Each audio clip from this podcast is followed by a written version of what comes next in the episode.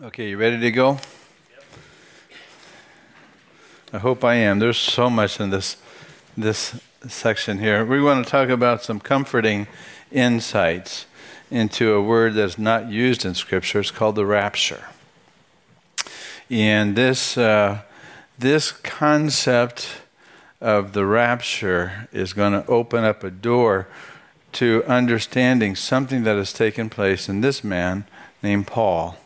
And what you'll find as we go into uh, this passage of Scripture and this teaching is that you'll find Paul at his best, a superb thinker, uh, one who can put together and understand what God is doing in the ages much better than you and I can. So as we uh, as we get into this topic today about uh, eschatology and the end times, I just want you to remember that Paul is the one that God sent as a prophet to the church, much like the Old Testament prophets of, uh, of Jeremiah and Amos and Habakkuk, as you'll see. But you'll see Paul not only explaining, teaching, and encouraging the believers in, in all the churches he went to, but you'll see him speaking a word of God, and those words spoken as a prophet are going to help the church adapt to new ways of thinking. And you'll see that as we go through this today, that you'll hear, you'll hear my interest and my concern about how we approach Scripture. Before, before uh, I was talking this week to one of the uh, uh, family members, and they said, You know, you have an ability to remember these things. I forget what I read. And I thought, you know, it's only by the work of the Holy Spirit, the Comforter, who brings to mind these things if you're in the Word of God. If you're not in the Word, you can't hear what the Spirit says.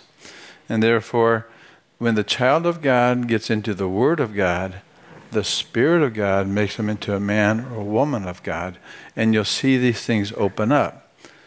But the Bible is the tool of the Holy Spirit. And so uh, when Paul went to the Thessalonians, he would begin to explain some of these things. He says, And you received these things not as the word of man, but from the word of God. And so they received some of the teaching that we're going to go through. And I hope you do as well.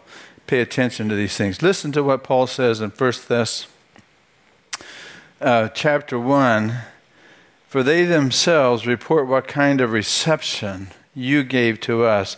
And they, they tell us how you turned from God to idols to serve the living and true God. And get this, to wait for his Son from heaven, whom he raised from the dead, Jesus who rescues us from the coming wrath. And Paul was instructing as we saw in verse chapter 4 that he was instructing the believers how to live. And some of the instruction had to do with a new thinking about waiting on the coming of Christ. He said three things. You have repented. You've turned away from pagans that were futile and they're not serving you. And you you shifted your focus away from that which was but you turned to God the living and true God. Now, that's what the Thessalonians came to know that this Jesus was the singular, living, and true God, not a man made or cultural made imagination. They met the true and living God. And you're going to wait from the Son from heaven. Notice he says, that with this Son, the thing that it marked Jesus in the instruction of Paul, this one who was crucified, dead, and buried. And underline those things because we just kind of take them for granted. But what it says about this, this one, um, he rescues us. Now, notice the verb. He rescues us from present tense it's pre- not rescued, he rescues. Constant, ongoing, perpetual. He's still doing this, but he's rescuing us from what? From the coming wrath. It means that the wrath of God is no longer going to be part of your story because of this one who came to rescue you and to continue to rescue you, not only from above, but also from below, from within, that you should be Christian set free from fear. You should have no, no depression about what's going to happen when you die, that you can have assurance of salvation now. Well, how does he do that? Well, he Paul says you have to know who this Jesus is. He is the anointed one. He's the one that God set up as the king who is going to, the prophets talked about him. He would be the son, he'd be the savior, he'd be the mediator between God and man. Is a high priest, a brother, a kinsman a redeemer. All of this, brothers and sisters, as he would go on to say, we do not want you to be uninformed to be flippant or ignorant or to be neglectful. Pay attention, Christian. Learn this thing, Christian. For these, for those who sleep in death, so that you do not grieve like the rest of mankind who have no hope. We believe that. Underline that. We, plural, all of us. For we believe, and he ties this hope the ground of this hope is in the resurrection of Christ, you know, that Jesus died and rose again. And so we believe that God will bring with Jesus those who have fallen asleep. Now you're in Thessalonians. This is an issue for the Thessalonians. It came up for some reason, and he, he continues in 4 according to the Lord's word. This is the authority of Jesus, the risen Lord, according to his word, not mine, said Paul. According to his word, we tell you, we tell you to communicate with your friends and neighbors. You can use the same authority that is not your word, but you're passing on what the Lord said. We tell you that we who are alive, who are left until the coming of the Lord, we will not certainly precede those who have fallen asleep. For the Lord Himself will come down from heaven. There it is again. Heaven breaking in, intruding, disrupting.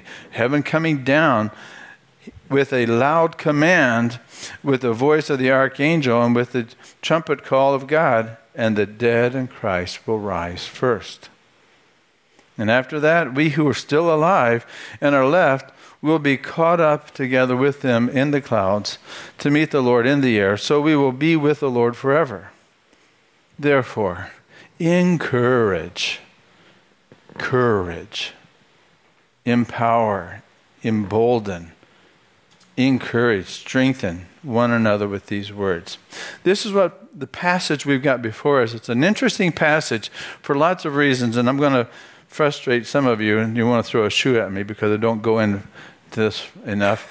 But we're talking about in this category of end times and what happens and the confusion and the distortions and it's easy to get off and all kinds of things but i want to focus our attention on one thing here that paul is dealing with but we're talking about eschatology and last week i mentioned that there were two horizons but there's something happening just beyond what's going on in heaven and earth, there's something else taking place not only geographically in the cosmos, but it talks about two ages in terms of time. And there's going to be talking about two realms, and there's two kind of endings. There's so many ways you can approach this thing that it's. Uh, we're just going to touch on just a couple of them, and I want you to continue to to study on your own. But I'm just going to limit it to three there are some preliminary perspectives that you need to have to understand what they understood. And I was thinking about this, Jerry, you're, you're 2021, you're here in Chesterland, Ohio. How do you know what they did back then? I think I'm speaking for Paul, I'm speaking for the Holy Spirit. I thought, God help me, because I, I don't know everything here, but He does. But I'm just, I'm telling you by the authority of the scriptures and by what Paul has taught us and what I've learned through the study, I would invite you to investigate these things for yourself and check me if I'm off. And so I'm more than willing to learn because I'm not saying I've got this all down pat. But I am saying there are things that I see here. I thought I do understand that, and that's what I want to pass on to you. The three pers- the three things are there are some preliminary perspectives, things that you need to understand what the back then what the Jewish people were understanding, what Paul was telling the Thessalonians. And then two, this word parousia and the rapture. You may have heard that. Anybody not hear the rapture? Raise your hand. Didn't think so. It's kind of a common word that people. It's been uh, popularized by media and movies. But the third thing we want to get into is this phenomena. What takes place when you die? And we'll look at that, and so you can see automatically this got lots of moving parts to it. So let me back up with some preliminary perspectives. First of all, we come out of a Jewish context in the Old Testament. And for you to understand what Paul is saying to the Thessalonians will introduce an idea that Paul has adapted and expanded what the Old Testament uh, Jews understood. And so there's something developmental, something being opened up to us that the Old Testament saints did not comprehend. But it took a prophet like Paul, and it wouldn't be Peter, it wouldn't be John, it had to be Paul. And so he was a selected vessel to say, okay, Paul, teach the whole church. And what he said was this when it comes to the kingdom and the end times, the Jewish people only had one version of the Messiah coming. There was only one coming of the Messiah, only one time. And when that Messiah would come in a linear fashion, when Jesus would come, that would the game's up. And and the kingdom would be established. The Messiah would come and reestablish the throne of David, fulfill the prophecies of Isaiah, and going back to Ad, Abraham and Adam, he would fulfill all the plan that God had for redemption the Jews have one understanding of his coming. And they understood there'd be a resurrection. They understood that there would be a bema judgment. They would understood that there'd be the wrath of God. They would understood that those who would be uh, unbelieving would be cast into a lake of fire. They understood that it is a fearful thing to fall into the hands of a holy God, and therefore you better keep the law. You better believe in God. You better get into covenant. Better do something because this God you don't want to mess with and the Jews would have an understanding, especially since they were destroyed in the Babylonian captivity. When they came out of that captivity, being disciplined by the Lord, they said, Never again will we violate the law of God. And therefore, they became legalistic in order to prevent the same kind of destruction that happened in uh, uh, Jerusalem through Babylon. The biblical narrative, though, talks about two distinct ages. In the Old Testament, they would talk about the age of promise, the covenant, the testament, the Old Testament, and then the New Testament, the new covenant, the new promise. But before you get to the new, you had this Old Testament age where God was, we're here, and then the new, when Christ, the Messiah, would come, there'd be the new age. This age of promise and the, the age of promise making and prophecy and then the age of promise fulfillment and realization. So they had this linear thinking that this was going to happen here, and so there'd be only one Messiah, and when he would come in, it would be the glorious return of Israel. Israel would be the center, Jerusalem would be the new Jerusalem, would be, would be the symbol of the, the Lord's reign. It was political, it was cosmic, but they understood all of those things in the Old Testament passion. So if you put it on a line, it would look like this from Adam and Abraham on, all the way through to the end of the age. So the eschatology would be that's how it's going to work according to the Old Testament. But what they could not see and, and could not know because God hadn't revealed this yet. in the Jewish eschatology, when the Messiah would come in, the hosannas wouldn't take place in the New Testament. The hosannas would take place at the end of time. And here's the contrast. What took place, as we understand in the Christian view of eschatology, is that the kingdom, the king broke into the present. And that king comes riding in a, in a way that totally disturbed and, and destroyed their thinking that says, no, no, no. The Messiah is going to come and he's going to bring about salvation first by being crucified, dead, and buried, and then raising this people up. But the fact that the kingdom would come would intrude and break open this world in the present time. The, the, the Jewish people couldn't see that. He, he, he, can't be the Messiah. He was crucified on a tree as a criminal, for Pete's sake. He can't be, he, he's not even part of the rabbinical club. He doesn't have the credentials. He's not one of us. He's, he's not keeping the rituals. But you notice there, the old age and the new age came together. For us, as we understand now that they had to adapt their preconceived ideas of the Messiah, when Jesus came on, he just obliterated their superficial, shallow, dead spirit for something that was alive in Christ. And so he would bring about healing, he'd bring about hope. And when he came into the world of the demons, the demons would shudder. And they'd say, What do you have to do with us? Have you come to destroy us? And the answer is yes. I'm coming to destroy that which is destroying you. And when Christ would come in, what you would find having to be learned and developed in the New Testament is that Christ would be introducing to us a whole new, not just a whole new realm, a whole new age, but a whole new realm that the Spirit of God is going to come in with the first advent and with the baptism of John, saying, This is the Lamb of God. That first coming of that advent, uh, the Jews weren't expecting that. But when they begin to tie into the scriptures, they begin to think and relearn, huh, I didn't understand. I didn't know that. I didn't believe that. Jesus would open up. And what he began to open up was the glory of heaven has come down.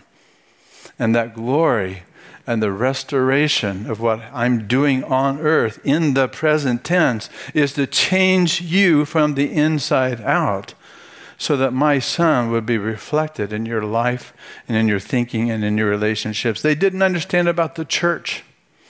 When Pentecost came down, they said that the Gentiles would get the Holy Spirit. And Joel would say that I'm going to pour out my whole my Holy Spirit, and men and women will, will be prophesying. They'll see things in a different way but it was just the Gentiles, the nations were going to be coming into, into view because the kingdom of God wasn't going to be limited to an Old Testament Jewish perspective. It was the kingdom of God for Pete's sake. Well, for heaven's sake, not Pete's. They didn't understand that the church age had the same mission as the Israel had in the Old Testament that Israel was to be a light to the nations and the church is to be a light to the nations. And you would fault the Old Testament believers for not being faithful to go be a witness to the Jews. You would fault the church today for not being faithful to be a witness to the kingdom of God today. Which is worse?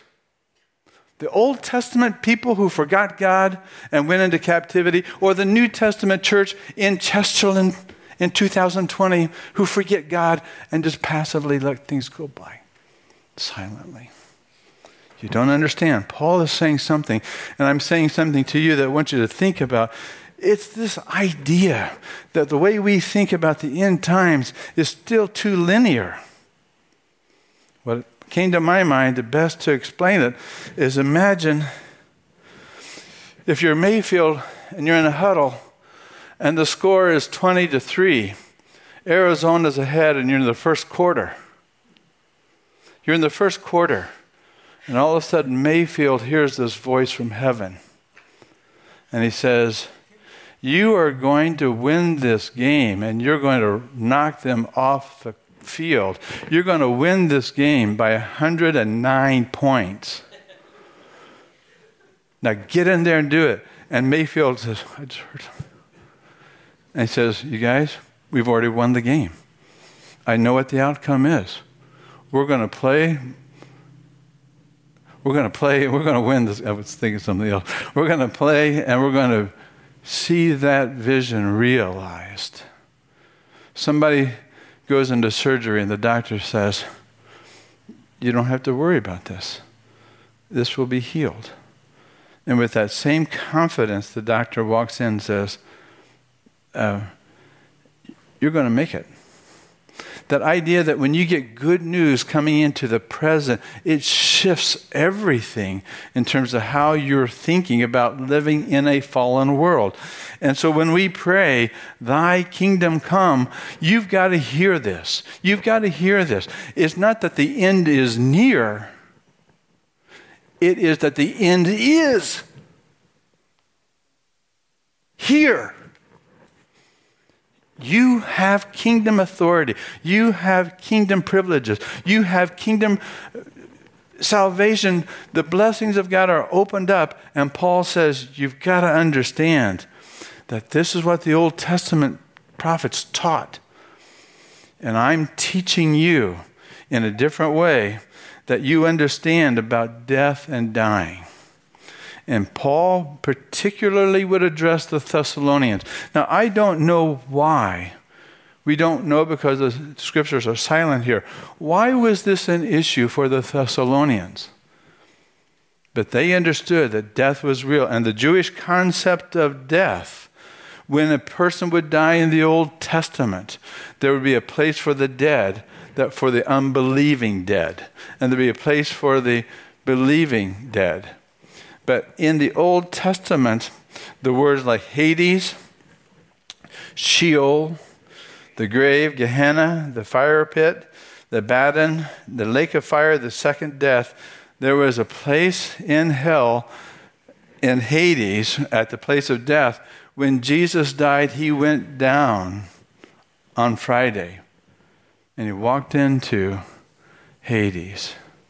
Remember what the demons did when they saw Jesus on earth? Can you imagine what the demons did when Jesus Christ walked into Hades and says, I'll take those keys? Those are mine. For he is the Lord of Hades. He is the Lord of all the universe. Hades was created for his purposes. It all belongs to him. And so the demons shuddered but when Jesus Christ died and rose again, coming out of Hades, he changed the whole cosmos and taking those who were dead and brought them into his very presence. And he said to the thief on the cross, This day you will be with me in paradise. No longer would they be going to the place of the dead in Hades, they would be going to be with Christ at death in paradise. We know that. So, why is Paul teaching this to the Thessalonians? And when you get into it, you ask, were there martyrs? Were there persecute? Was there oppression? Surely there was oppression going on. If you were a Christian in Thessalonian, you would probably be fired from your job or couldn't get hired for a job because people didn't like you. They rejected you. They would punish you if you were to bring up the name of Christ. And so Paul instructed them, you're going to suffer. You're going to grieve. Like Jesus suffered and I suffered. You won't get into the kingdom of God without suffering. We're living in a world that is fallen and they're not following the Spirit of God. But somehow, Jesus, when Paul talked about Jesus, he said that this Christ and his kingdom is coming, and when he comes, all of heaven's going to be available to you. And when he comes again, he's going to come with this voice of the archangel and the shout and the trumpet, and, and it's going to be glorious. And they got excited, except the Thessalonians were concerned about something. My dad died. My mom died. they won't be here when Jesus comes. Are they going to get involved? Will they, will they be included? What happens when people die? Paul would say, Let me tell you. And Paul did tell him. He says, In the same way, in the same way, in the same way. Four words. If we believe that Jesus died and rose again, in the same way, through Jesus, God will bring with him you. In the same way, Thessalonians, all those who have fallen asleep. So the Thessalonians were concerned not so much about the blood moons and the and end of times and the prophecies of they were concerned about their loved ones. And so when you talk about eschatology at this point, there's something that Paul is saying. He says when he comes, he's going to make those alive in Christ. Now, fast forward to our day. We think about this. We think, well, man, he's going to make the dead rise again? Paul left Thessalonica. He went to Athens. And from Athens, he wrote the Thessalonians. And then he went to Corinth. In Corinth, he taught the same thing to the Corinthians. And in the Corinthians, he said, Jesus is the Messiah, Jesus is the Savior, Jesus is coming again, and therefore you are saints. You are qualified totally. He's fond of you, He loves you, and you guys are really a messed up church. But you're saints. Understand that you are called and sanctified, set apart by this one. And so he said to, the, to the Corinthians, He's going to come again and He's going to get you too. Now, the Corinthians had a different issue. The Thessalonians were saying, well, how about those who are dead? Will, will, they be included? And Paul says, yes, they will be included. But for the Corinthians, they had a different issue. They said, if, if we are dead and we're risen no, wait a minute, Paul. We don't like this. Uh, he's going to raise our dead bodies. We know what dead bodies look like. Paul, how does this work? I don't understand. He's going to raise my dead body and my spirit goes. Now, the Greeks understood that you were spiritual. They didn't need the body because they had this immortal thinking. We're not immortal, we're mortals. Only God is immortal. But it says, Paul said to the Corinthians, You know, you've got a point. I didn't explain that the body that you will have when you are in your grave, when Christ raises you up, your spirit will be raised, but not your body. And so he explains to the Corinthians in a twinkling of an eye when God calls, your spirit gets a new spiritual body. And he talks about that in 1 Corinthians 15. He says, When he comes again and he descends with a shout, he will make alive those who are asleep. And so, with that idea, whether you are dead or alive, everyone's body will be transformed in the twinkling of an eye, and you will get a spiritual body just like Christ had. When's that going to happen? And are we going to go through the suffering, the rapture? Well, the point about the rapture is this it's going to happen. Some people say, well, is it before tribulation or during tribulation or after tribulation or there's no tribulation? Or somebody would say, it's going to be before the wrath of God, before the millennium, or after. It doesn't make a difference.